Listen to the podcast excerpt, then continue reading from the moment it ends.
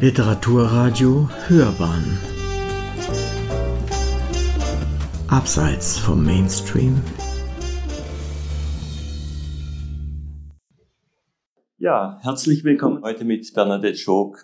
Liebe Frau Schock, herzlich willkommen. Danke. Sie sind mit Ihrem Roman Marie kommt heim im Literaturhaus Heilbronn zu Gast. Marie kommt heim ist Ihr Debüt.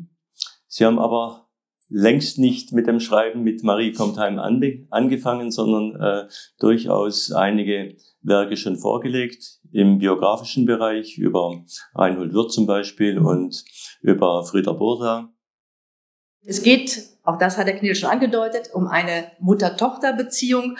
Und ich glaube, am besten kann man einsteigen, indem ich Ihnen ein bisschen was aus dem Anfang lese äh, und Ihnen dann einfach weitere Sachen dazu erzähle. Marie atmete tief durch, setzte ihre Sonnenbrille auf, warf die Handtasche auf den Beifahrersitz und setzte sich entschlossen hinter das Steuer ihres kleinen schwarzen Autos. Am Morgen hatte sie einen Anruf bekommen aus dem Pflegeheim, in dem ihre Mutter schon so lange lebte. Lebte war an sich nicht das richtige Wort für die letzten fünf Jahre, in denen sie ihren Alltag nur noch mit dieser Form von Betreuung hatte meistern können. Verdammt zur Untätigkeit, zum Warten, bis man sie weckte, sie wusch, ihr das Essen brachte, Besuch sich ankündigte, sie wieder schlafen gelegt wurde und sich am nächsten Tag das Ganze wiederholte. Ein vorweggenommenes Nirvana, eine Unendlichkeit der Langeweile, für deren ersehntes Ende der Preis der Tod war. Einziger Lichtblick waren an manchen Sonntagen die Ausflüge in den nahen Dom, wenn einer ihrer Bekannten aus dem Priesterhaus vorbeikam, um sie abzuholen und ihren Rollstuhl in die vorderste Reihe beim Hochamt zu schieben. Da saß sie dann, andächtig, Gott ergeben und wünschte sich zum x-ten Male, dass sie bald davonfliegen dürfte. Plötzlich leicht geworden, ohne Schmerzen, ohne Einsamkeit und ohne Lebensballast, einfach aufhören zu existieren und frei sein. Sie wartete schon lange auf den Tod, der nun offenbar kurz bevorstand, denn es gab nichts mehr, wofür es sich gelohnt hätte auszuharren. Der Ton der Pflegerin am Telefon war dringlich gewesen. Es schien wirklich zu Ende zu gehen. Diese Person, die Marie nur vom Telefon kannte, hatte sie inständig gebeten, doch noch einmal vorbeizukommen. Ihre Mutter wünsche sich das so sehr und es bleibe nicht mehr viel Zeit. Jetzt also doch. Wenn Marie ehrlich war, hatte sie schon länger auf diesen Anruf gewartet. Dass sie ihn erhofft hätte, wäre zu viel gesagt. Er hatte sie ihn in ihre Gedanken mit einbezogen, ihn einkalkuliert, um einen Schlussstrich unter so viele Fragen setzen zu können, selbst wenn diese am Ende unbeantwortet bleiben sollten. Nun, wo es wohl soweit war, verspürte sie Traurigkeit und wunderte sich gleichzeitig darüber. Es gab noch so viel zu bereden, so viel zu bereinigen, so viel auszusprechen, so viele Missverständnisse zu klären. Wo anfangen, wenn ein ganzes Leben zuvor nicht ausgereicht hatte?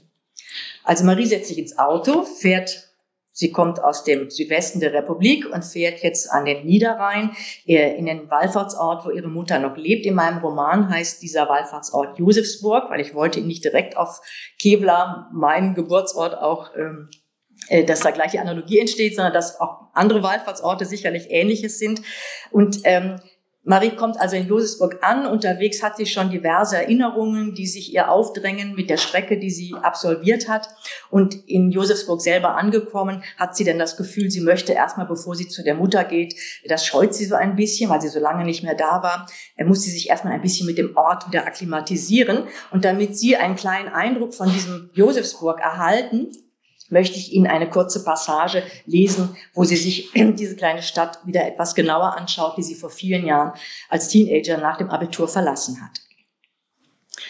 Marie schlenderte über die ihr so bekannte Hauptstraße, die einzige Geschäftsstraße in Josefsburg, in der im Sommer werktags wie feiertags ein buntes Treiben herrschte. Die Angebote in den Läden waren immer noch die gleichen wie vor Jahren. Marienbilder in allen Größen, Kruzifixe, Marienweihwasserbecken, Marienzuckerstreuer, Marienkulis mit einer Flüssigkeit im Inneren, in der, je nachdem, wie man den Kuli hielt, eine Prozession von oben nach unten und wieder zurücklief. Dazu Lutscher mit einem Bild des Papstes, der dem Ort für ein paar Stunden die Ehre seines Besuches erwiesen hatte, was dem allgemeinen Geschäft und der Außenwirkung von Josefsburg überaus zuträglich gewesen war. Der Papst als Marketing-Coup. Dazwischen Geschäfte mit altbackenen Bekleidungsauslagen, eine Drogerie, ein Zeitschriftenkiosk und der Stoffladen der Du-Frau, in dem schon lange jemand anderes hinter der Theke stand. Jeder hatte zu Maries Schulzeit die alte Inhaberin so genannt, weil sie alle Kunden ungefragt duzte. Das Unikum des Wallfahrtsortes, leidlich geduldet von den Nachbarn, missmutig beäugt von den Stadtoberen, denn die Du-Frau, deren richtigen Namen niemand mehr wusste, raunzte die Pilger genauso an wie ihre Kunden, wenn die nicht nach ihrem Geschmack einkauften. Mit ihren in mehreren Lagen übereinander getragenen Röcken, die aufgrund ihrer zunehmenden Leibesfühle nicht mehr richtig passten und teilweise am Reißverschluss offen standen, der ausgeleierten dunkelgrauen Strickjacke über einem nicht genauer zu definierenden Oberteil, die sommers wie winters einen beachtlichen Busen bedeckten, und dem grün-rot-blau karierten Kopftuch, das ihre langen grauen Haare zusammenhielt, wirkte sie eher wie ein Waldschrat von der nahen Heide, als wie eine honorige Geschäftsfrau im Zentrum der Wallfahrt. Wenn Kundschaft kam, schnellte sie in ihrer düsteren Ecke im hinteren Teil des Ladenlokals mit erstaunlicher Energie von ihrem Stuhl hoch, um die Eintretenden zu begutachten und sie mit einem rauen Bellen zu empfangen, wo man eine freundliche Begrüßung erwartet hatte. An Sonn- und Feiertagen wurde die hexenähnliche Gestalt komplettiert durch eine lässig im Mundwinkel hängende Zigarre wobei sie die abfallende Asche nur notdürftig von den Stoffen abklopfte, die sie gerade anpries. Für den Bürgermeister von Josefsburg war das Maß voll gewesen, als die Du-Frau damit begonnen hatte, aus ihrem Zimmer über dem Laden mit einer Wasserpistole auf vorbeiziehende Prozessionsteilnehmer zu zielen und dabei laut fluchend die Wallfahrt zu verdammen und den Kommunismus herbeizuwünschen. Irgendwann war die Du-Frau nicht mehr in ihrem Laden gestanden, wobei man sich zugeraunt hatte, ihr Sohn sei ein bekannter Bundespolitiker, der sich von seiner randalierenden Mutter abgewandt habe. Man hatte sie in die geschlossene Anstalt nach Bedburg-Hau gesteckt, wo alle landeten, die die Allgemeinheit mit ihren Marotten zu sehr verstörten.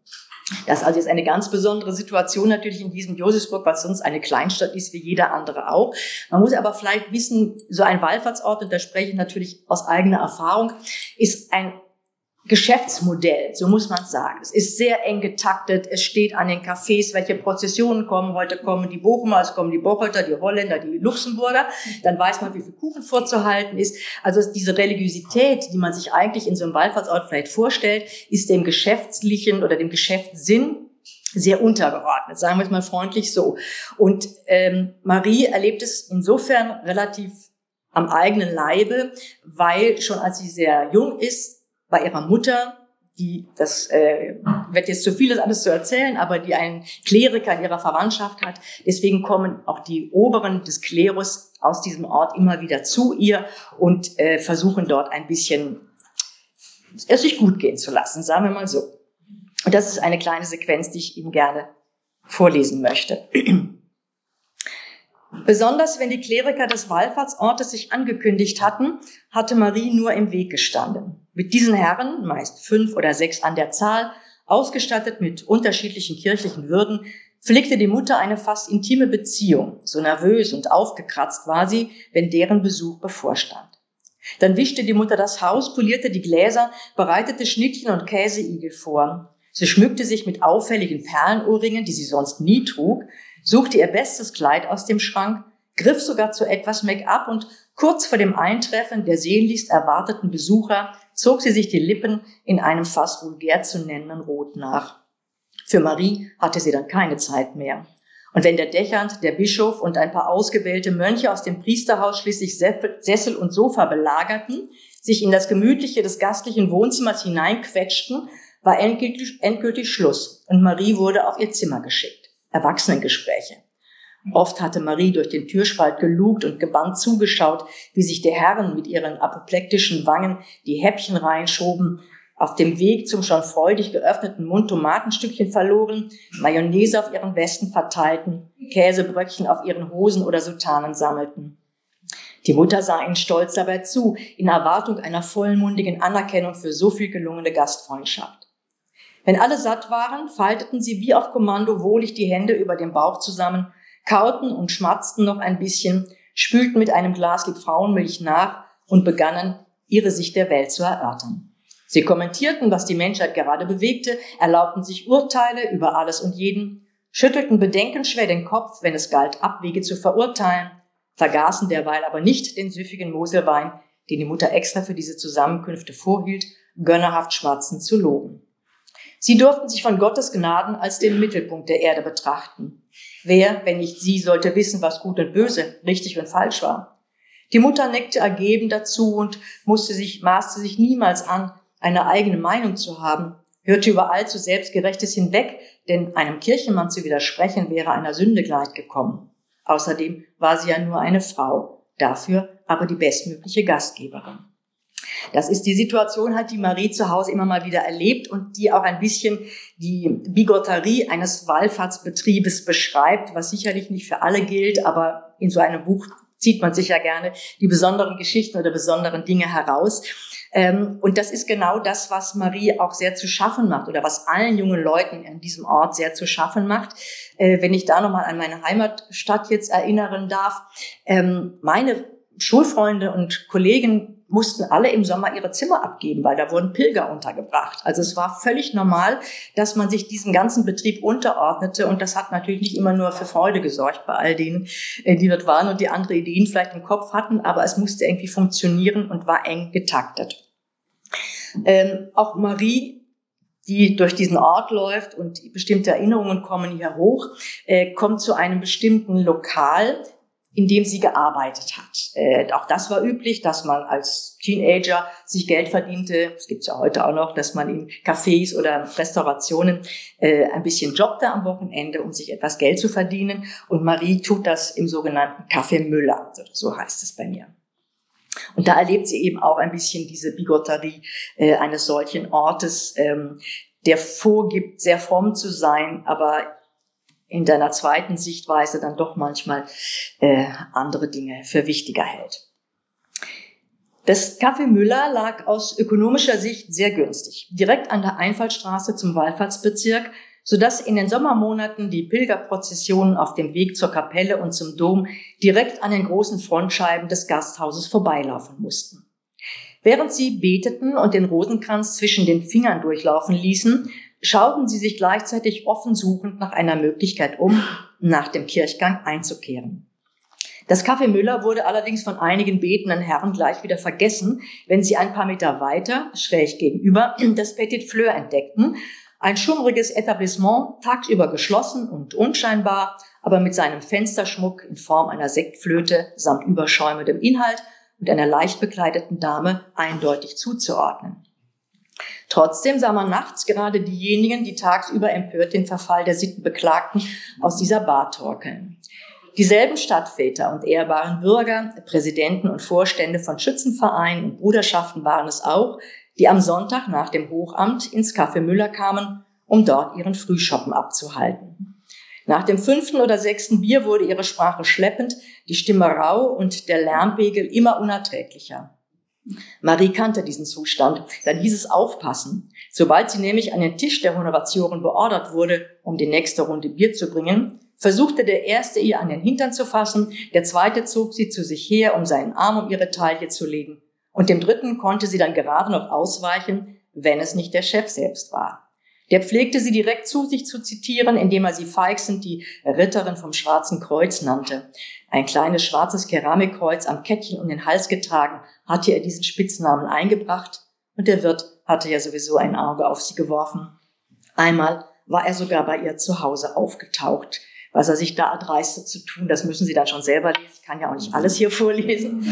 Ähm, ich möchte aber noch zu einer wichtigen Situation kommen. Äh, und zwar Marie ist das einzige Kind, ist ein sogenannte äh, spätgeborenes Kind für ihre Eltern und hatte mit ihrem Vater eine sehr enge Beziehung. Und Sie merken ja schon, sie scheut sich ein bisschen davor, ins Pflegeheim zu gehen, hat immer wieder Ausflüchte, warum sie da jetzt noch nicht hin kann. Äh, denn sie weiß genau, das wird sie auch an eine bestimmte Situation erinnern, die für sie tatsächlich traumatisch gewesen ist, äh, nämlich als der Vater sehr früh stirbt. Marie ist da acht Jahre alt und daraufhin ist sie auf die Mutter geworfen. Die beiden Extreme eigentlich. Also die Mutter schon Ende der 40er, äh, das Mädchen acht, neun werden aufeinander geworfen und haben so unterschiedliche Lebensentwürfe, so unterschiedliche Ideen vom Leben überhaupt, ähm, so dass sie natürlich ihre Schwierigkeiten haben und sich deswegen sicherlich auch Zeit ihres Zusammenseins ähm, nicht so richtig verständigt haben. Mhm. Also diese Erinnerung kommt Marie hoch, als sie ins Pflegeheim geht und das ähm, kühl durch den Sommer kühl gemachte Zimmer ihrer Mutter betritt, bevor sie dann tatsächlich auf ihre Mutter trifft. Mit ihren acht Jahren stand sie nun wieder an einem Sarg, dem ihres eigenen Vaters. Mit ihren zwei langen geflochtenen Zöpfen und dem karierten Trägerrock, den die verstorbene Patentante ihr geschenkt hatte, das stetige Wachsen vorwegnehmend, so dass er ihr erst jetzt passte. Abends füllte sich das Haus mit dem gedämpften Lärme der Nachbarschaft, die in der großen Diele hintereinander niederknieten, durch die geöffnete Tür auf den Sarg schauten und sich beim Vorbeten des Rosenkranzes abwechselten. Jeder streichelte Marie über den Kopf, aber keiner sprach mit ihr. Die Mutter zerfloss in einem Tränenmeer und Hildegard, eine Cousine der Mutter, die helfen sollte, war mit allem überfordert. In den fünf Tagen, in denen der Leichnam des Vaters bei ihnen aufgebahrt gewesen war, hatte Marie versucht, sich den Anblick einzuprägen, als drohe sonst ein Vergessen dessen, wer er gewesen war. Seine rundliche, eher kleine Gestalt zeichnete sich unter der kalkweißen Decke ab. Auf einem ebenso kalkweißen Kopfkissen mit einem Volant rundherum lag sein freundliches Gesicht mit den hohen Geheimratsecken und den schwarzgrauen Haaren scheinbar entspannt, wie im Schlaf. Doch das wechselnde Gelb seiner Haut, die täglich mehr den Kerzen in der Gnadenkapelle glich, zerstörte das friedliche Bild. Die gefalteten Hände hielten einen Rosenkranz. Marie wollte ihn zu einem schöneren Verlauf sortieren, doch die steifen Finger gaben nicht nach. Zuweilen sah sie ihn ungläubig an, neugierig und ängstlich, roch den schwülen, schweren Geruch des Todes und wieder war er da, der Geschmack von Zitronenpudding im Mund, den kannte sie aus einer anderen Situation, wo sie eine alte Dame, die später gestorben ist, kennengelernt hatte. Sie fasste mit der Hand heimlich an seine Stirn, die so kalt war, ihr Vater so weiß und starr. Tod. Immer wieder formte sie dieses Wort mit den Lippen. Es klang komisch, wenn man es mehrmals hintereinander sagte. Tod, Tod, Tod. Fast wie Tut, Tut, Tut, nochmal Tod, Tod, Tod. Marie verlor sich in der Lautmalerei, bewegte nur noch, den, nur noch mechanisch den Mund auf und zu. Bei jedem Tod öffnete sich der riesige Schlund weiter, um sie zu verschlucken, zu zermalmen, herunterzuwürgen und auszulöschen. Draußen traf sie auf das Nachbarskind, mit dem sie hin und wieder spielte. Wie unbeteiligt erzählte sie ihm von den Ereignissen der letzten Nacht, berichtete ihm ganz beiläufig, dass ihr Vater gestorben sei, als ob sie nur erzähle, dass sie gleich bei der alten Frau Reiter die nebenan in einem Hexenhäuschen wohnte, ein paar Eier aus dem Hühnerstall holen müsste. Das war ein bisschen eklig und ein bisschen gruselig, aber auch ein bisschen lustig, weil Frau Reiter ein Spaßvogel war. Marie manchmal sogar in ihrer Isetta Platz nehmen ließ und ihr vormachte, wie sie mit ihrer tiefen, polternden Stimme in der vergangenen Nacht wieder einmal einen Fuchs verjagt hatte. Marie bekam lautes Herzklopfen, wenn sie zum Nachbargrundstück gehen musste. Trotzdem mochte sie die unförmige Frau mit dem dicken Kopf, den sie zu gerne einmal angefasst hätte. Das Nachbarskind sah sie verständnislos an und Marie erklärte ihm das Unfassbare mit den Worten der sprachlosen Achtjährigen. Das Entsetzen darüber sollte erst viel später folgen. Genau genommen würde es sie ihr Leben lang begleiten. Da würde ich jetzt eine kleine Zäsur machen, wenn Sie schon Fragen haben, Herr Knittel. Ich habe immer Fragen. Ja, Marie äh, haben Sie jetzt geschildert. Es beginnt ja schon am Anfang. Sie haben äh, jetzt zwischendurch beim Erzählen äh, gesagt, Marie ist ein Vaterkind. Schon die erste Seite geht eigentlich los, bevor von der Mutter die Rede ist, wird der Vater erwähnt. Mhm. Und äh, es wird relativ schnell klar, der Vater ist derjenige, der fehlt, äh, der eine Leerstelle, wenn man das so sagen will, im Text hinterlässt und im Leben äh, von Marie. Und gleichzeitig äh, wird erzählt, wie Marie, Sie haben auch gesagt, auf die Mutter mehr oder weniger geworfen wird. Ähm, das Thema Körperlichkeit spielt eine Rolle. Sie haben es jetzt mit, äh, mit den klerikalen Strukturen des Wallfahrtsorts Josefsburg äh, erwähnt. Äh, die Mutter ist selber in einem Korsett äh, mhm. gefangen, mehr oder weniger, was aber auch nicht nur gefangen ist, sondern ein Stück weit auch Richtschnur und, und Halt gibt. Ähm, und so ähnlich ist es auch bei Marie. Sie ist äh, zwangsläufig auf die Mutter geworfen, muss sogar im Bett übernachten bei der Mutter äh, und will dann aber auch wieder im Bett übernachten. Also es ist auch so eine, eine Zweiteilung bei ihr. Und ähm, äh, vielleicht können Sie noch ein paar Takte zur, zu Marie sagen, zu ihrer Körperlichkeit und zu, den, zu dem Thema Körperlichkeit im, im Roman selber. Äh, es kommt immer wieder vor. Ähm, ein weiterer Punkt, aber das können wir vielleicht in der zweiten Runde dann noch klären oder in der nächsten, nächsten Frage äh, stelle ich dann. Okay. Ja, das Problem ist, glaube ich, dass Marie merkt, dass die Mutter ähm, in sich gefangen ist und ihr nicht wirkliche Wärme entgegenbringen kann. Also wenn die Mutter sie umarmt, hat das immer so was Mechanisches und der Vater war ein emotionaler Mensch und hat einfach mit ihr äh, eine Verbundenheit gehabt, die diese Mutter nicht äh, findet. Und das Problem sicherlich auch der Mutter, auch das wird ja irgendwann zur Sprache kommen, ist, dass sie sich ausgeschlossen gefühlt mhm. hat. Diese spätgeborene Marie, die paktiert dann mit dem Vater, die beiden verstehen sich so gut und sie ist ausgeschlossen und hat für sich sowieso mit dem Leben eigentlich aus vielerlei Gründen, die im Laufe des Romans erklärt werden, mit diesem, mit dem überbordenden Leben abgeschlossen. Und das spürt Marie natürlich. Und die Mutter äh, äußert es nie. Es gibt ja keinen ehrlichen Austausch zwischen den beiden. Und Marie ist auch ein emotionaler Mensch wie der Vater und sehnt sich natürlich nach einer Fortführung dieser Art von äh, auch Herzlichkeit oder Wärme, die die Mutter ihr nicht geben kann. Und das, glaube ich, macht dieses große Problem aus. Und ein anderer Punkt, den man sicherlich auch erwähnen muss, ist für Marie dieses Schuldgefühl, mhm. was man ihr einimpft und was natürlich auch tatsächlich viel mit dieser Religiosität zu tun hat. Wenn der liebe Gott das sieht, äh, die Sprüche, die sie hört, äh, oder Hinterm Spiegel steht Hinterm der Teufel. Spiegel steht der Teufel, genau. All diese Sprüche, die die Mutter äh, gebetsmühlenartig wiederholt äh, und die Marie natürlich erst verinnerlicht, bis sie sich dann irgendwann auch davon löst.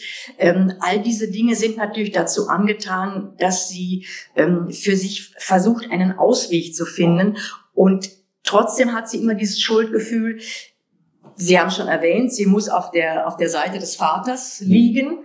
Das will sie auch, weil sie natürlich auch die Nähe sucht. Gleichzeitig steckt die Mutter abends immer mechanisch ihre Hand aus und sie hat das Gefühl, sie muss auch ihre Hand dahin strecken, will sie aber eigentlich zurückziehen. Also diese Ambivalenz, sich zu lösen und gleichzeitig zu befürchten, dass mit der Loslösung vielleicht auch das absolut Schreckliche passiert, auch die Mutter noch stirbt oder weggeht. Mhm. Äh, in dieser, in dieser furchtbaren ähm, Ambivalenz befindet sich Marie permanent. Mhm bis sie irgendwann später dann ganz weggeht. Aber das lässt sie nie so ganz los. Diese Schuld, die sie auf dem Rücken trägt, ähm, die ist einfach schon massiv da. Und dieses Bild des Korsetts, was bei der Mutter kommt, äh, gibt's ja auch beim Bruder. Ich weiß nicht, ob Sie die Passage noch lesen, mit dem Bruder Heinrich, der Bischof in, ähm, in Brasilien ist. Genau, die wollte ich jetzt nicht lesen, aber die kann ich kurz nee, Dann können wir vielleicht da noch einen, einen ja. Punkt, weil das ist, ist für mich dann auch so ein bisschen äh, sinnlich geworden, äh, das kleine Mädchen, die Mutter und ihr Bruder, der Bischof in, in Brasilien ist und das kleine Mädchen oder junge Mädchen muss äh, die Sutane zuknöpfen. Das hat so ein bisschen einerseits Initiation, andererseits auch so ein bisschen, jetzt sage ich mal, äh, übertrieben, äh, psycho psychologisierend Inzest-Charakter. Äh, ja, ja. Und der Bruder heißt auch noch Heinrich. Also ich habe da ganz Beklemmungen gekriegt äh, und mir fiel dann das Buch ein Heinrich mir gaut vor dir. Also es war so ein bisschen eine beklemmende Situation. Äh, sie wird da quasi von der Mutter zum Bruder geschickt und muss ihm, dem äh, etwas korpulenten und schwerfälligen ähm, äh, Bischof, äh, der, Sie haben ja die Passage äh, natürlich auch überzeichnet gelesen und äh, nicht gelesen, sondern überzeichnet äh, geschrieben, äh, wie sie die Finger ablecken und, und schwatzen und sie muss ihm die, die Sutane zuknöpfen, auch, wenn auch nur von hinten, aber äh, nee, von vorne. Auch von vorne. Ah, okay, ja, ja. Gut. Ja, also das ist so die, die, die, das Korsett und die Körperlichkeit, äh, was, äh, was mir in dieser Szene da sehr, sehr nahe geht. Ja, die, ähm, der Vater ist ja tot. Die Mutter hat ihren Bruder immer vergöttert. Der Bruder ist, wie das in den Familien an einem Wallfahrtsort und auch sicherlich an anderen Orten üblich war, einer muss ins Kloster. Das war dieser Bruder, das war eigentlich ihr Lieblingsbruder, der sehr früh dann weggegangen ist und dann ist er in ein ähm, in einen Missionarsorden gegangen und halt nach Brasilien, um dort ähm, als irgendwann tatsächlich die großen Weihe des Bischofs zu erlangen. Und die Mutter hat sich in diesem in dieser Ehrung, sage ich mal, auch geweidet. Also es ist für sie irgendwie so eine eigene Erhöhung. Und dieser Bruder kommt natürlich nur alle Jubeljahre auf Heimatbesuch an diesen äh, kleinen Wallfahrtsort und wohnt dann auch bei der Mutter und dann dreht sie völlig hohl und die Mitra muss immer vorne an der Tür liegen, damit nur jeder sieht, es ist gerade ein Bischof im Haus. Und so ein Bischof muss ja auch äh, täglich die Messe lesen und also versucht sie ihn jedes Mal dazu zu überreden, sich im vollen Ornat in der Stadt zu zeigen, was der natürlich verweigert, weil er eigentlich ein bescheidener Mensch ist. Und wie Sie sagen, Marie wird so instrumentalisiert, äh, dass sie entweder den Bischofstock hinterher tragen muss oder eben die Sotaneknöpfchen. Das ist das Einzige, was der Bruder der Mutter zugesteht, diese schwarze Sotane anzuziehen, die vorne diese ganz kleinen kardinalsroten Knöpfchen sicherlich 50 an der Zahl hat. Weiß, wovon ich spreche, weil äh, tatsächlich der Bruder meiner realen Mutter Bischof war und von daher mhm. weiß ich, wie das ist, so eine Sultane zuzuknöpfen. Äh, also das, das sind mhm. alles so ganz mhm. merkwürdige Sachen. Es ist beiden ja eigentlich peinlich mhm. auch. Ja? Es ist dem Onkel peinlich, es ist Marie peinlich. Ja, und die Mutter äh, guckt zu. Also die Mutter guckt zu, ja, ja. Es ist eine ganz merkwürdige Ménage à trois, die sich da irgendwie entwickelt. Ja, und dann kommt natürlich noch dazu, äh, vorher wird äh, angespielt auf das auf das innige Verhältnis äh, der beiden äh, Eltern, äh, der, der Mutter und, und des, des Onkels, äh, der Bruder der Mutter, äh, als Hänsel und Gretel, diese märchenhaften äh, Züge und gleichzeitig wird sie dann als sein Generalvikar äh, tituliert. Also sie scheint damit äh, richtig aufzublühen, wie ein eiserner Besen da durch, durch die Wohnung zu laufen. Ja, ich glaube, das zeigt auch ein bisschen die Ambivalenz der Mutter, die auf der einen Seite ähm, Zurückgezogenheit und irgendwie mhm. nicht sich mit Tant und Pomp umgeben. Das darf man ja alles nicht und das will sie auch ihrer mhm. Tochter natürlich immer wieder austreiben. Und trotzdem ist es natürlich irgendwie, sich in diesem Bischofsglanz zu weiden mhm. und äh, als Spitznamen der Generalvikar zu bekommen. Das findet sie zwar irgendwie ganz doof, auf der anderen Seite schmeichelt ihr das natürlich mhm. auch. Also auch sie ist da ja hin und her gerissen und kommt irgendwie aus ihrem, aus, aus, aus ihrem Gestänge, in dem mhm. sie sich gefangen fühlt, nicht heraus. Mhm. Würde es sicherlich gerne. Und was äh, bei der Szene mit dem toten Vater mir auch noch aufgefallen ist, es kommt immer wieder, auch im Text, äh, ist das Thema Gerüche. Ja. Und das Thema Essen, das können wir vielleicht auch bei der nächsten Passage noch machen, aber vielleicht auch jetzt schon, weil äh, als Marie dann tatsächlich ins Altersheim kommt, dann äh, kommt auch das Thema Gerüche, äh, wird deutlich, äh, da ist es der Püreegeruch aus, aus, der, aus der Tüte und das ist der Uringeruch und das ist gleichzeitig das, das, Raum, äh, das Raumspray und äh, solche, solche Dinge, die sie alle wahrnimmt und beim toten Vater auch oder die, die Essenskrumen in der, äh, die Brotkrumen in der, in der Sofaecke oder, oder solche Dinge. Also es wird sehr, sehr sinnlich äh, beschrieben und äh, das zieht sich eigentlich durch den ganzen, durch den ganzen Roman und sind auch für mich so ein bisschen, will es jetzt nicht überhöhen, äh, aber so der Madeleine-Effekt bei, bei Proust, äh, das, das Thema Erinnerung ist auch mit ja. Gerüchen verbunden. Absolut. Also ich bin nun auch, ich persönlich, also ich Bernadette Schoch bin ein Mensch, der sich über Gerüche sehr schnell an bestimmte Dinge erinnert oder so. Natürlich habe ich das hier versucht, auch mit einzuarbeiten. Ähm, und ich kann mich tatsächlich bewusst durch einen Geruch auch in eine bestimmte Situation hinein katapultieren. Und äh, habe das natürlich auch im realen Leben erlebt. Auch meine Mutter war in so einem Pflegeheim und das ist das Erste, was mich angeworfen hat oder mhm. angeschrien hat, muss man fast sagen. In so einem kleinen Ort, äh, das werden Sie vielleicht äh, nachvollziehen können, wenn man dort in ein Pflegeheim muss, weil es anders nicht mehr geht, äh, dann ist man, wenn man noch geistig klar ist, wieder, ich, ich rede jetzt von der realen Situation, ähm, wie das bei meiner Mutter der Fall war, die aber körperlich nicht mehr konnte, eine, ein, ein, ein Horror. Ja, sie wollte nicht zu uns, weil wir nur Treppen im Haus haben, und da ist sie halt an diesem Ort geblieben und alle, die in dieses Pflegeheim gehen, sind absolut am Ende, sind absolut auf der Endstation angekommen und hängen eigentlich nur noch in ihren Sesseln, die aus Kunstleder sind, damit man sie besser abwischen kann. Und das ist alles so eine grauenhafte äh, Melange gewesen von, von Eindrücken, von eben auch gerade Gerüchen, äh, dass das für mich wirklich auch so ein Zeichen von solchen Orten ist, ja, die dadurch so gekennzeichnet sind. Und von daher spielen tatsächlich Gerüche in der, in der negativen mhm. Situation eine große Rolle, aber auch in der positiven, wo man dann, ähm, wenn ich mir vorstelle, Kaffeegeruch und Spekulatius, dann habe ich gleich St. Martin und Nikolaus und Weihnachten vor Augen. Also man, es geht auch in die andere Richtung, mhm. ja, wo man einfach sofort damit eine bestimmte Verbindung äh, im Kopf erzeugen kann. Und das äh, finde ich manchmal ganz schön. Ich versuche manchmal an Meerwasser zu denken und, und den Geruch von Sonnenmilch, wenn die Sonne schon lange drauf geschienen hat und schon ist man irgendwo draußen im Süden oder sonst wo. Es geht ganz gut.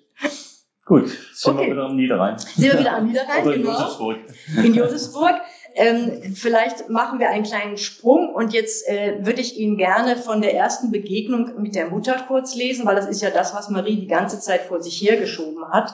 Äh, jetzt hoffe ich, dass ich das sofort finde, weil ich in meinem, für Sie beim Lesen nicht immer chronologisch vorgehe. Da ist es. Ähm, also endlich hat sie sich überwunden. Sie haben jetzt gerade schon erfahren, wie man da hineingeht und wie es äh, für einen riecht und wie es auch für die Marie natürlich ein ganz schwieriger Gang ist. Sie hat sehr lange äh, nicht mehr Kontakt gehabt mit der Mutter und jetzt durch diese Situation kommt sie halt dahin und versucht entsprechend Kontakt aufzunehmen mit der alten Frau, die ihr so fremd ist. Die durchscheinenden Augenlider zitterten ein wenig. Es war, als begännen die Pupillen dahinter zu flackern und endlich öffnete ihre Mutter ganz langsam das rechte Auge, das andere blieb halb geschlossen. Verwirrt blickte sie um sich, bis ihr Blick an Marie hängen blieb. Wie durch einen großen Nebelschwaden nahm Marie ihr Bemühen wahr, einzuordnen, was sich ihr bot, bis nach einer ganzen Weile ein Lächeln über ihr Gesicht ging. Gerührt begann Marie zu weinen. Ihre Tränen tropften auf die Hand der Mutter, die mit einer langsamen Bewegung versuchte, die Nässe von ihrem Handrücken zu wischen. Marie musste lachen und der zahnlose Mund der Greisin lachte lautlos zurück, wie ein Kind, das jemandem einen witzigen Streich gespielt hat. Besuch, flüsterte sie kaum hörbar. Mutter, ich bin's, die Marie. Kenn ich Sie denn? kam es ebenso lautlos zurück, wie sie gelacht hatte. Marie musste ganz nah an ihr Gesicht heran, um einigermaßen zu verstehen, was sie sagen wollte. Ich bin doch deine Tochter. Sie? Ja, natürlich, Marie. Wie viele Kinder habe ich denn? Du hast nur mich, Mutter. Ungläubig sah die Mutter Marie an und zählte an ihren Fingern ab, während sie leise die Namen ihrer Geschwister nannte. Beim neunten Finger hörte sie auf. Aber das sind doch viel mehr, gab sie zurück. Und das sind deine Geschwister, die du aufzählst. Und dabei hast du, glaube ich, sogar noch den kleinen Hugo vergessen, der schon als Baby gestorben ist. Marie kannte die Geschichten der vielen Geschwister ihrer Mutter in- und auswendig und hätte sich jetzt doch gewünscht, etwas genauer zugehört zu haben. Dann wissen Sie ja mehr über mein Leben als ich, staunte die Mutter und lächelte Marie freudig ins Gesicht. Marie musste lachen und auch die Mutter lachte wieder ihr zahnloses Lachen. Mit einer schwachen Bewegung hob sie langsam eine Hand und fuhr mit ihrem Zeigefinger ganz sachte über Maries Stirn und eine Locke, die ihr ins Gesicht hing. Sie haben aber die Haare nett, sagte sie erfreut, und Marie hatte das Gefühl, noch nie erlebt zu haben, dass sie so freundlich zu ihr war. Ausgerechnet jetzt, wo sie zwischen Traum und Wirklichkeit hing, wo das Leben im Begriff war, sie zu verlassen. Wo sind denn alle meine Kinder, wollte sie wissen. Marie gab es auf, sie zu korrigieren. Die sind alle schon tot. Ach, und wann sind die denn alle gestorben? Vor mir kam es ehrlich überrascht und ein wenig ungläubig zurück. Aber du bist doch bei allen Beerdigungen dabei gewesen, weißt du das nicht mehr? Marie war schockiert, dass man den Tod so vieler Geschwister einfach vergessen konnte. Aber die Mutter war ja jetzt selbst wieder wie ein Kind und hatte die Realität ihres langen Lebens weit hinter sich gelassen. Und Sie, wie alt sind Sie? wollte dieses greise Kind wissen. Jetzt sag doch nicht immer Sie zu mir. Was glaubst du denn? Ich hatte vor ein paar Wochen Geburtstag. 24? 44? Ich bin 44 Jahre alt. So alt schon. Die war sichtlich beeindruckt. Was sagen denn Ihre Eltern dazu? Aber du bist doch meine Mutter. Ich? Wie kommen Sie darauf? Aber Mutter, ich hab's dir doch erklärt, ich bin Marie, deine Tochter, dein einziges Kind. Erkennst du mich denn nicht? Marie begann zu verzweifeln. Das konnte doch wohl nicht wahr sein, dass sie jetzt nicht mehr zu ihr fand. Und das ist das große Problem, was Marie in mehreren Begegnungen erleben wird. Die Mutter schwankt immer zwischen einem, einer Art von Demenz und dann wieder ist sie ganz klar und verfällt aber dann im Verlauf auch dieser ersten Begegnung in einen Furor früherer Zeiten, wird ganz ruppig, wird ganz unfreundlich, schnauzt Marie an. Und Marie hat das Gefühl, also wenn die so mit mir umgeht, dann muss ich ja keine Sekunde länger bleiben und will eigentlich das Altersheim verlassen, hat sich fest vorgenommen, für mich ist hier Schluss, ich habe gar keine Lust, mich weiter auf meine Mutter einzulassen. Und beim Herausgehen geben die Schwestern ihr, drücken ihr einen Karton in die Hand und sagen, bitte nehmen Sie das schon mal mit, Ihre Mutter wird nicht mehr lange leben. Äh, und das sind so Ihre letzten Sachen, die Sie bitte vielleicht äh, zu, an sich nehmen. Und sie nimmt die widerwillig mit, geht in ihr Hotel und schaut mal so rein und sieht, das sind Tagebücher, die die Mutter geschrieben hat und Briefe und alles Dinge, die Marie überhaupt nicht kennt.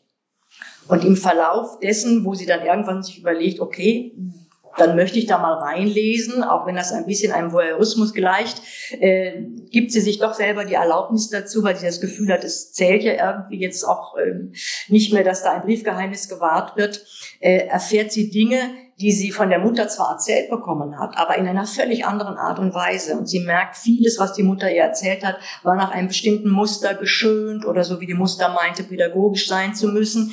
Und aufgrund dieser Tagebücher, die sozusagen das wirkliche Innenleben ihrer Mutter zeigen, erfährt sie, dass die Mutter eine ganz andere gewesen ist oder ganz andere Wünsche und ganz andere Sehnsüchte gehabt hat. Und da würde ich Ihnen gerne ein kleines Stückchen draus lesen. So hat sie zum Beispiel auch die Geschichte des Kennenlernens mit ihrem Vater ähm, anders von der Mutter erzählt bekommen, als es jetzt in diesen Tagebüchern beschrieben war. Also in etwa die Version, wie Marie sie kannte. Doch in den etwas ungelenken, spröden Aufzeichnungen der jungen Elsie, die Mutter heißt Elisabeth und wird Elsie genannt, doch in den etwas ungelenken, spröden Aufzeichnungen der jungen Elsie las sie nun von einem viel tiefer gehenden, durchaus bewussten Verlangen nacheinander, von einem Ausprobieren des Verbotenen, schon zwei Jahre nach dem Kennenlernen, von einem überstürzten Abenteuer auf einer einsamen Lichtung im Wald, von seinem Drängen, ihrem verwirrenden Begehren, seinem Keuchen, ihrem Schmerz, seinem Entrücktsein, während er sie in seiner Lust in den sandigen Boden drückte, von ihrer Scham, als sie realisierte, was da wie im Rausch passiert war, von ihrer Furcht vor den Folgen, die sie nur ihrem Tagebuch und Bernardine, ihrer älteren Schwester, anvertrauen konnte, von ihrem Rückzug, um weitere Episoden wie diese zu verhindern und seinem Unverständnis darüber. Marie kam sich vor wie ein Voyeur, als sie die erschrockenen, angsterfüllten Zeilen ihrer Mutter las, unter der Bettdecke hingekritzelt, viel fahriger als auf den Seiten davor, aus denen die schwärmerische Vorfreude eines unerfahrenen Teenagers sprach. An keiner Stelle waren diese Worte für andere bestimmt, schon gar nicht für Marie. Diese Naivität, die ihre Mutter hatte draufgängerisch werden lassen, ohne genau zu wissen, was da auf sie zukam, überrumpelt von ihrem eigenen Verlangen, so dass sie Friedrichs Verben, der Vater, zunächst nichts hatte entgegenstellen wollen. Wie zwei Kinder auf einer Wiese waren sie umeinander hergetollt, spielerisch, ausgelassen, neckend, bis Friedrich sie umfasst und nicht mehr losgelassen hatte. Niemals hatte Elsie in ihrer Familie oder bei ihren Vertrauten jemanden von diesem Gefühl sprechen hören, das sie so wehrlos gemacht hatte. Zerknirscht und schuldbewusst hatte sie sich alles am Abend darauf von der Seele geschrieben. Der Traum vom Fliegen, vom Himmelsstürmen war geplatzt, alles war schwer, sie fühlte sich beschmutzt und musste nun auch noch Angst haben, dass ihre Verfehlung für alle sichtbar würde. Völlig derangiert hatte sie Bernardine auf der Bettkante im gemeinsamen Zimmer flüsternd berichtet, was geschehen war, und die hatte entsetzt die Hände vors Gesicht geschlagen. Auf das dringende Anraten ihrer Schwester hin hatte sich Elsie in den Tagen danach mehrfach heimlich zur Gnadenkapelle gestohlen, um Kerzen aufzustellen, für ihr Seelenheil zu beten und der Gottesmutter einen heiligen Eid zu schwören, wenn die sie vor dem Schlimmsten bewahrte, würde sie nie mehr in solche Abgründe fallen. Das versprach sie voller Inbrunst. Einige Wochen später hielt sie mit Erleichterung in kurzen Worten fest, dass die Madonna sie erhört, ihre Beteuerungen und Hilferufe anerkannt und ihre Sorge ausgelöscht hatte. Nie wieder wollte sie Friedrich auf diese Art und Weise Besitz von sich ergreifen lassen, auch nicht, wenn sie den Bund der Ehe schließen würden. Wie ein bockiges Mädchen stampfte sie mit dem Fuß auf und schwor sich schmallippig dem Leben zu trotzen. Ein heiliger Eid, den sie mit fünf Ausrufezeichen untermauert hatte. So erfährt also Marie, dass auch die Mutter sehr viel andere Erlebnisse hatte und Geheimnisse hatte, die sie natürlich nie erzählt hatte, weil sie dachte, das darf sie dem jungen Mädchen nicht erzählen, womöglich kommt ja auch noch auf falsche Gedanken. Und Marie merkte aber an dieser Stelle, dass da auch eine junge Frau gewesen ist, die auch ihre Wünsche und ihre Sehnsüchte hatte. Und diese Sehnsüchte und Wünsche, die die Marie für sich auch reklamiert und die sie auf ganz andere Art und Weise eingelöst hatte, waren letztlich ähnlich. Äh, das wird ja so ein bisschen klar, als sie diese Tagebuchaufzeichnungen der Mutter liest und ihr fällt eine Situation ein, wo sie mit ihrer besten Schulfreundin Fiona mit 16, 17 den Eltern abgetrotzt hat, also der Mutter abgetrotzt hat und den Eltern der Freundin, dass sie vielleicht eine Woche in den Herbstferien mal wegfahren dürfen, alleine. Und die beiden Mädchen, Teenager, wie gesagt, haben Arnheim sich ausgesucht, das ist in der Nähe dieses Wallfahrtsortes auf der holländischen Seite, fahren dahin, dürfen das auch mit vielen guten Ratschlägen versehen, dürfen das dann auch, fahren nach Arnheim, steigen da aus, schauen sich um und denken, ist aber nicht viel los, bisschen grau hier alles. Und kommen auf die glorreiche Idee, wir steigen wieder in den Zug und fahren nach Amsterdam. Das müssen wir ja keinem sagen. Und das tun sie dann auch, werden auch nie davon zu Hause sprechen, dass sie ein paar Tage in Amsterdam gewesen sind. Und wer schon mal in Amsterdam weiß, äh, wo der Hauptbahnhof liegt, wenn man dort aussteigt, dann empfängt einen gleich das turbulente Rotlichtviertel. Sie kämpfen sich zu einem Jugendhotel durch und wollen da aber auch irgendwie nicht so als die Mädels vom Lande gelten und sagen, ja klar, wir gehen auch mal raus, obwohl sie eigentlich ein bisschen Schiss haben. Und daraus lese ich Ihnen eine kleine Sequenz vor. Also noch mal raus ins Gassengewehr. Nur nicht wieder in die Sträßchen mit den Frauen. Lieber noch ein Bier trinken in einer der Kellerbars, obwohl sie beide hundemüde waren. Durch die geöffnete Tür konnte man meist junge Leute erkennen, die sich unterhielten, tranken, rauchten oder mit einem Kö um Billardtische herumtänzelten. Fiona und Marie traten noch unschlüssig von einem Bein aufs andere, abwägend, ob sie in dieses fremde Terrain eindringen sollten, als von oben zwei junge Männer die Treppe hinabkamen, erst einen Bogen um sie machten, sie dann aber freundlich von der Seite ansprachen. Na, meisjes, welche nach kleine Paradies gaben? Auch ohne Holländisch sprechen zu können, verstanden sie, was die beiden gefragt hatten. Jetzt nur keine Schwäche zeigen, sich nicht als Provinzpomeranzen offenbaren. Aber klar doch, gab Fiona zurück und schüttelte ihre langen dunkelblonden Haare, eine Geste, die sie sich bei ihren älteren Schwestern abgeschaut hatte.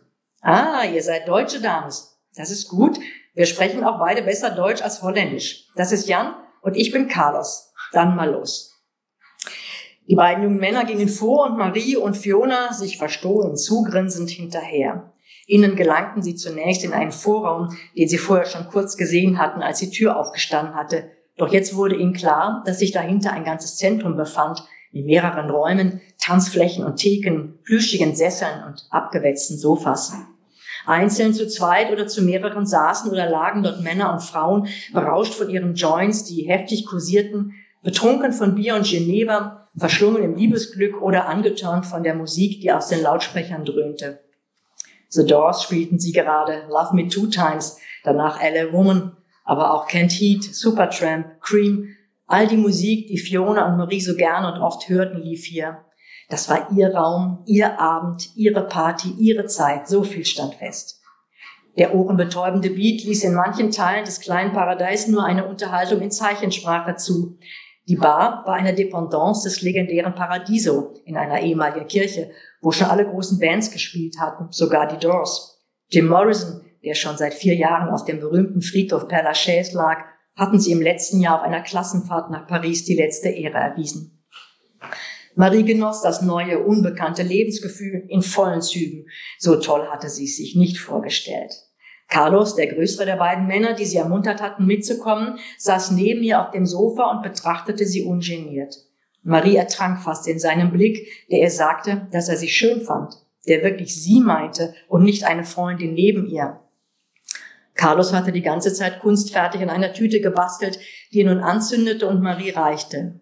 Marie hatte noch nie an so etwas gezogen, wollte das aber natürlich nicht zugeben und nahm den Joint ganz lässig entgegen.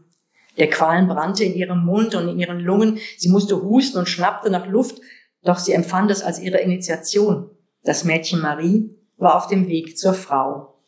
Und im Verlaufe dieses Amsterdam-Aufenthaltes wird ja auch Ähnliches widerfahren, wie sie das von ihrer Mutter schon erfahren hat. Äh, also auch da eine Art von Initiation, die Marie erlebt. Es geht noch weiter eben in diesen ganzen Aufzeichnungen. Sie wird immer wieder zur Mutter gehen und mit der mal mehr Annäherung haben, mal weniger Annäherung haben. Mal kann sie mit ihr reden, mal klappt es nicht. Ähm, aber sozusagen die große Entdeckung macht sie erst, als sie in den Tagebüchern und Briefen ihrer Mutter lesen darf, wie deren Evakuierung ausgesehen hat. Die Mutter ist Jahrgang 1916 und äh, wurde mit ihrer Schwester und deren fünf Kindern evakuiert. Und das ist eine Situation, die würde ich Ihnen gerne noch vorlesen. Wobei ich, wenn ich das lese, muss ich tatsächlich immer daran denken, wie die ukrainischen Frauen jetzt mit ihren Kindern auf ähnliche Art und Weise ähm, wieder mal fliehen müssen vor irgendetwas.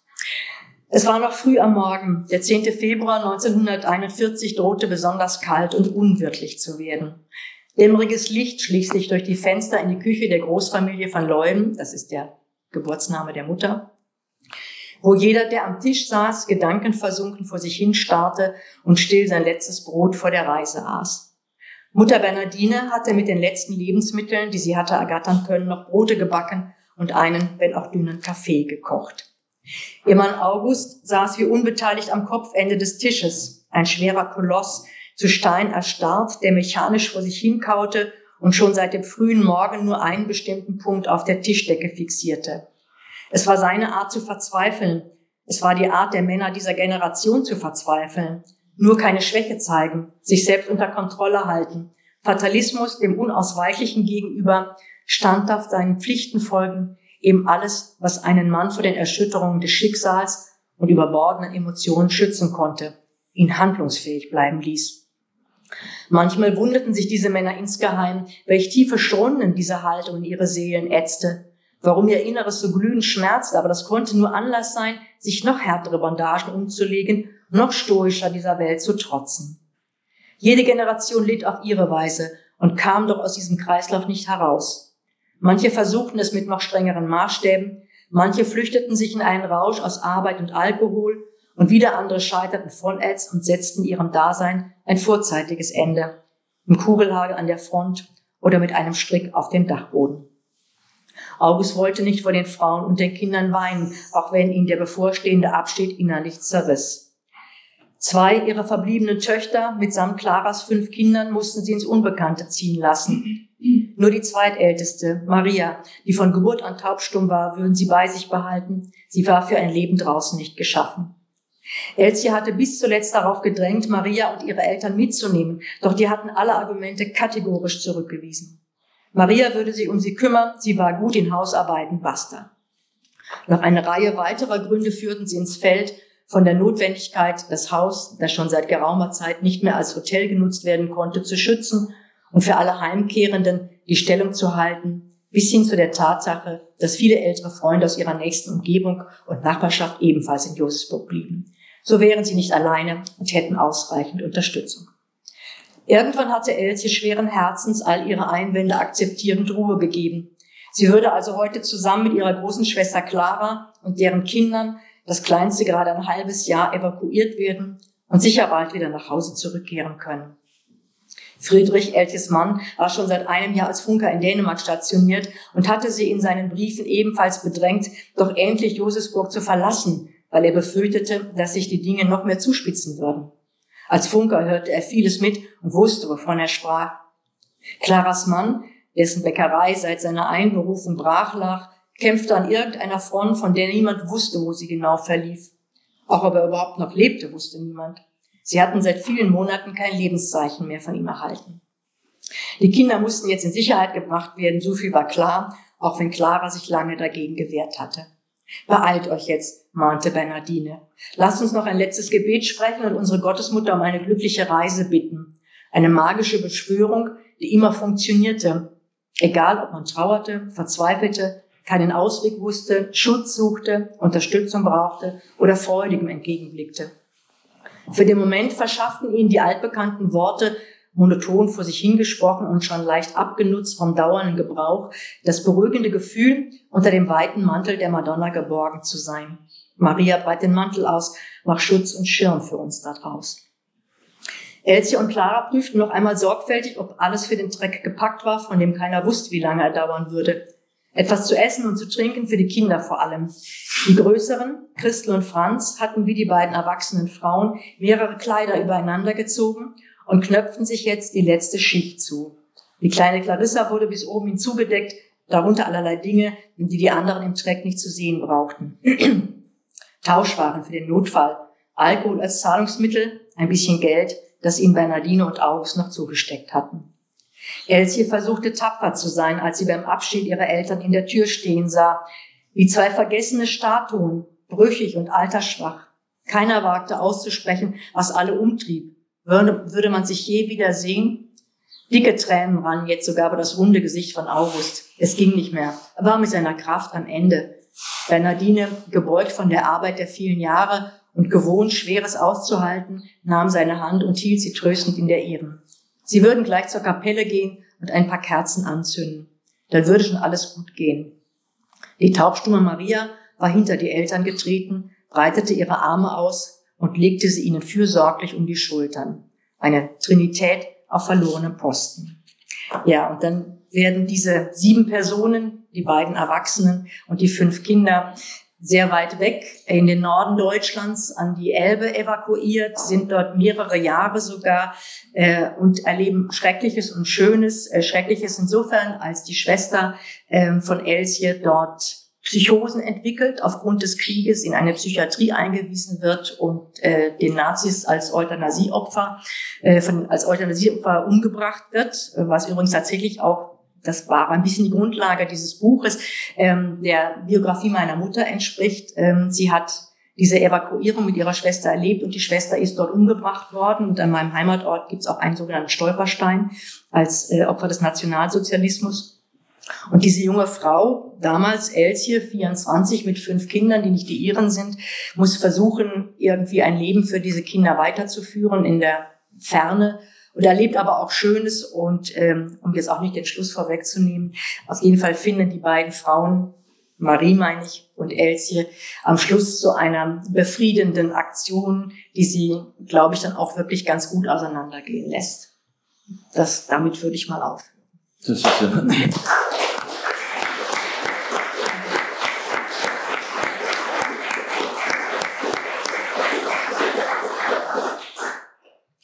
Ja, vielen Dank, äh, liebe Frau Schog. Äh, vielleicht noch ein, zwei Fragen. Äh, Sie haben die Annäherung von Marie an ihre Mutter geschildert. Die ist vermittelt über die Briefe, über die Tagebücher und auch über Fotos, die es, die es gibt. Ähm, da merkt Marie, ja, Sie haben es ja gesagt im Gespräch, die Mutter hat Ähnliches erlebt. Mhm. Die Mutter ist, war nur nicht sprechfähig diese, diese Erlebnisse weiterzugeben. Und äh, Marie ist natürlich eine ganz, ganz andere Generation, aber da kommt zum ersten Mal bei, als sie im Hotelzimmer das liest, äh, der Gedanke und äh, so was wie emotionale Nähe auf. Mhm. Und ähm, wie ist es bei der Mutter? Vielleicht können Sie da noch, ohne das jetzt äh, den, den Schluss äh, äh, spoilern und die Geschichte erzählen. Das, ich muss mich auch bremsen. ähm, Sie ist sehr schön, kann ich nur sagen. Den Büchertisch warten auf Sie. ähm, ja, vielleicht können Sie da noch ein paar Sätze dazu sagen, weil Sie haben ja die Verbindungen auch immer wieder zwischen äh, den Generationen in Rück-, Rück und Vorblenden äh, verschränkt. Vielleicht können Sie da noch ein paar. Ja, also mir war irgendwie wichtig zu erzählen, dass da zwei Personen sind, die, wenn man es genau betrachtet, einfach aus dem gleichen Holz geschnitzt sind, die ähnliche Wünsche, ähnliche Sehnsüchte haben. Und beide sind letztlich nicht nur die Mutter, auch die Tochter bringt es ja nicht übers Herz oder weil sie es nicht gelernt hat, versteht nicht der Mutter gegenüber äh, kommunikativ zu sein und ihr vielleicht zu versuchen zu erklären, warum sie so anders tickt, als die Mutter sich das wünscht. Äh, und die Mutter resigniert irgendwann, somit finden sie beide nie eine Ebene, wo sie sich vielleicht hätten austauschen können. Wenn beide, glaube ich, ehrlicher gewesen wären in ihrer Art und Weise zu sagen, das ist mir widerfahren, das möchte ich gerne dir erzählen, dass du das weißt und nicht immer zu überlegen, wie kommt das denn beim anderen an und äh, werde, werde ich da ein bestimmtes Bild vielleicht zerstören, was ich von mir gerne geben möchte. Äh, wenn das nicht gewesen wäre, hätten sie sicherlich ein anderes Miteinander haben können und wären sicherlich auch ähm, enger und emotionaler aufeinander zugegangen. Aber Marie erfährt eben, äh, und das sind ja so die Parallelen, auch es gibt noch eine Sequenz, Marie geht ja dann nach dem Abitur, ähm, nachdem sie studiert hat, an ein Theater und ist da auch in eine Welt geworfen, wo sie erstmal ganz naiv davor steht und sich dem gar nicht irgendwie richtig öffnen kann äh, und auch überfordert ist davon. Und ähnliches erlebt die mhm. Mutter auf ihre Art und Weise. Und das alles wussten sie voneinander nicht. Und das ist, war mir eigentlich so das Hauptanliegen, zwei Figuren, von zwei Figuren zu erzählen, die ähm, vieles erleben müssen, auch enttäuschte Lieben und so weiter, aber nie irgendwie das Gefühl hatten, ich kann dem anderen das erzählen und habe dadurch auch eine Art von Resonanz. Und ja, die Kommunikation hat gefehlt. Äh, und das sicherlich nicht nur, weil sie so weit auseinander waren vom Alter her, sondern weil sie beide gefangen waren. Äh, Marie, so wie sie erzogen worden ist, und die Mutter, so wie sie glaubte sein zu müssen. Und dadurch äh, ist sicherlich viel kaputt gegangen zwischen den beiden. Hm. Ja, und die Mutter ist ja immer diejenige, die, Sie sagen es jetzt gerade auch, äh, diejenige, die meint, sie muss eine Pflicht, ja. wer auch immer sie auferlegt hat, äh, erfüllen. Und ja. äh, das ist bei Marie, sie bricht natürlich aus, sie geht äh, in eine kleine Universitätsstadt, Freiburg vermutlich, äh, in eine Kommune äh, Richtung Frankreich dann. Und ähm, da ist natürlich... Ähm, findet sie gar kein Verständnis bei der Mutter. Und äh, als Marie so früh ausbricht, ja, denn das ist für die Mutter eigentlich sozusagen, jetzt habt sie sie endgültig mhm. verloren, mhm. äh, um ein sittsames mhm. Leben, äh, so wie, wie die Mutter glaubt, es geführt zu haben und führen zu müssen, äh, dass sie die Tochter an dieses andere Leben verloren hat und deswegen kommt sie da überhaupt nicht mehr mit. Und gleichzeitig äh, ist die Tochter ja immer so, dass sie denkt, wie, wie kann ich irgendwie, wie, wie muss ich einen Weg zur Mutter finden, obwohl ich eigentlich gar nicht will, aber ich fühle mich gezwungen. Also permanent sind die beiden Frauen eigentlich in diesem ähm, wie, wie so ein Gummi zwischen, ein Gummiseil zwischen, ich will doch dir nah sein, ich kann es aber nicht, es lehne das ab, was du machst. Äh, und das ist, glaube ich, sicherlich in vielen Generationen oder in vielen Familien auch so gewesen. Das kriege ich oft gespielt, dass man sagt, wir haben nicht reden können miteinander. Und das ist äh, sicherlich schade, wenn das nicht stattfindet.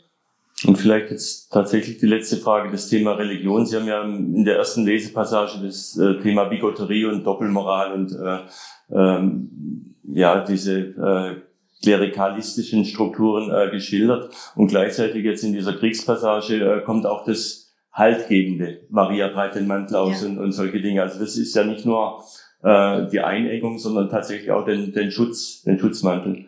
Also das ist sicherlich etwas, was auch jetzt äh, für die Mutter im Buch und auch für meine reale Mutter gegolten hat. Ähm, dieser wahnsinnige Halt, der durch durch Glauben äh, oder durch Religion, ich will jetzt gar nicht sagen durch Kirche, aber sicherlich in dem Zusammenhang auch, zustande gekommen ist, wo man sich dran festhält. Man ist, und das macht man heute noch an diesem Wallfahrtsort, geht man zu diesen zentralen Gnadenkapelle. Äh, und für viele ist das wie in Lourdes auch. Ich habe mhm. das selber mal erlebt. Mit zwölf Jahren wurde ich äh, mit meiner Mutter nach Lourdes äh, verschleppt, möchte ich fast sagen. ich war damals noch äh, da sehr, sehr zugänglich für, äh, weil es ja mein, meine Namenspatronin ist. Und auch da habe ich schon irgendwie das Gefühl gehabt, die Leute gehen hier hin und bezahlen dafür, dass sie an irgendeiner Quelle vielleicht sich ihr Wasser abzapfen können. Äh, also dieses, dieses, diese Doppelmoral, die da immer ist und gleichzeitig gab es auch Menschen sicherlich, die dort geheilt worden sind, genauso wie es an meinem Heimatort viele Erzählungen auch in diesem Buch von meiner, äh, von, von der Mutter gibt, die von sogenannten Wundern erzählt. Vielleicht kann ich Ihnen ein, eine kleine Sequenz gerade noch kurz erzählen die tatsächlich wohl meiner realen Mutter passiert ist. Ähm, und zwar, sie war tatsächlich das Kind eines Hotelhaushaltes, wo eben Pilger untergekommen sind. Und die Mutter meiner Mutter wurde sehr schwer krank. Viele Kinder da, der Hotelbetrieb. Der Vater war völlig außer sich, was sollte er machen? Also haben sie aus einem benachbarten Ort äh, eine Ordensfrau geholt, die die Schwester, also eine Tante meiner Mutter. Und diese Ordensfrau hat dann den Haushalt geschmissen, die Kinder versorgt, das Hotel versorgt und ist trotzdem jeden Abend noch in die Kirche gegangen, um eine Stunde für die Heilung ihrer Schwester zu beten. Und die Mutter meiner Mutter wurde immer gesünder und die Tante wurde immer kränker. Und die Tante ist am Schluss mit der gleichen Krankheit, wie die Mutter meiner Mutter hatte, gestorben, während die Mutter gesund wurde. Und meine Mutter schwört Stein und Bein, die hat diese Krankheit auf sich genommen. Und das sind solche Geschichten, die, ob sie nun wahr sind oder nicht, mit welchem äh, Zusammenhang immer sie da zustande gekommen sind, das prägt natürlich einen, ja, wenn man sich daran ganz fest auch festhält äh, und diese Geschichten als, äh, als, als real nimmt wie gesagt, ich will das dahingestellt sein lassen. Ich glaube wirklich, dass der Glaube Berge versetzen kann und somit auch solche Dinge vielleicht passieren können. Aber das prägt einen natürlich. Und das ist aber für ein äh, junges Mädchen oder für die, für die Jugend, die jetzt diese Geschichten permanent zu hören bekommen, irgendwann, mein Gott, rechts rein, links raus, ich kann es nicht mehr hören. Und das ist so schade, weil es eben nicht, weil es immer unter dem pädagogischen Aspekt erzählt wird und nicht aus einer wirklichen Emotionalität oder, oder aus einem wirklichen Erleben heraus. Jetzt haben Sie den Sprung in die in die Realität gemacht. Das kommt wirklich die aller, allerletzte Frage. Ähm, Sie haben ja bestimmt schon in äh, Kevila und in der Region auch gelesen. Äh, wie kommen dann solche Lesungen dort, dort an? Also die Leute äh, suchen natürlich sofort, äh, bin ich irgendwie, komme ich drin vor. Es gab mal ein wunderbares Buch von Heinz-Dieter Hüsch, der ja auch aus meiner Heimat oder aus, dem, aus der Region kommt. Und dieses Buch hieß, du kommst auch drin vor. Also das ist, äh, das ist hier jetzt nicht ganz der Fall, aber einige, gerade Menschen meiner Generation, erkennen natürlich vieles wieder, auch in ihrem eigenen Erleben, vielleicht gegenüber ihren Eltern ähm, die Älteren tun sich, glaube ich, etwas schwer mit der Kritik, die natürlich auch daran ist oder die diesem äh, Wallfahrtsort entgegengebracht wird. Vielleicht auch solche, die nie aus diesem Ort rausgekommen sind, würde ich fast sagen, müssen sich zwangshaft damit identifizieren und hm, finden das dann vielleicht ein bisschen, ja, als ja, Nestbeschmutzung ist vielleicht zu viel gesagt, aber ähm, können sich nicht so ganz äh, damit irgendwie in Einklang bringen. Aber viele meiner Generation, die auch in den Lesungen waren, äh, fanden das, glaube ich, ganz interessant. Ja, Sie haben uns, äh, liebe Frau Schog, äh, ganz eindrücklich in Maries Leben eingeführt und mitgenommen. Das Gute und bis Dankeschön. bald. Ja. Danke für Ihre Einladung. Danke für die Einladung.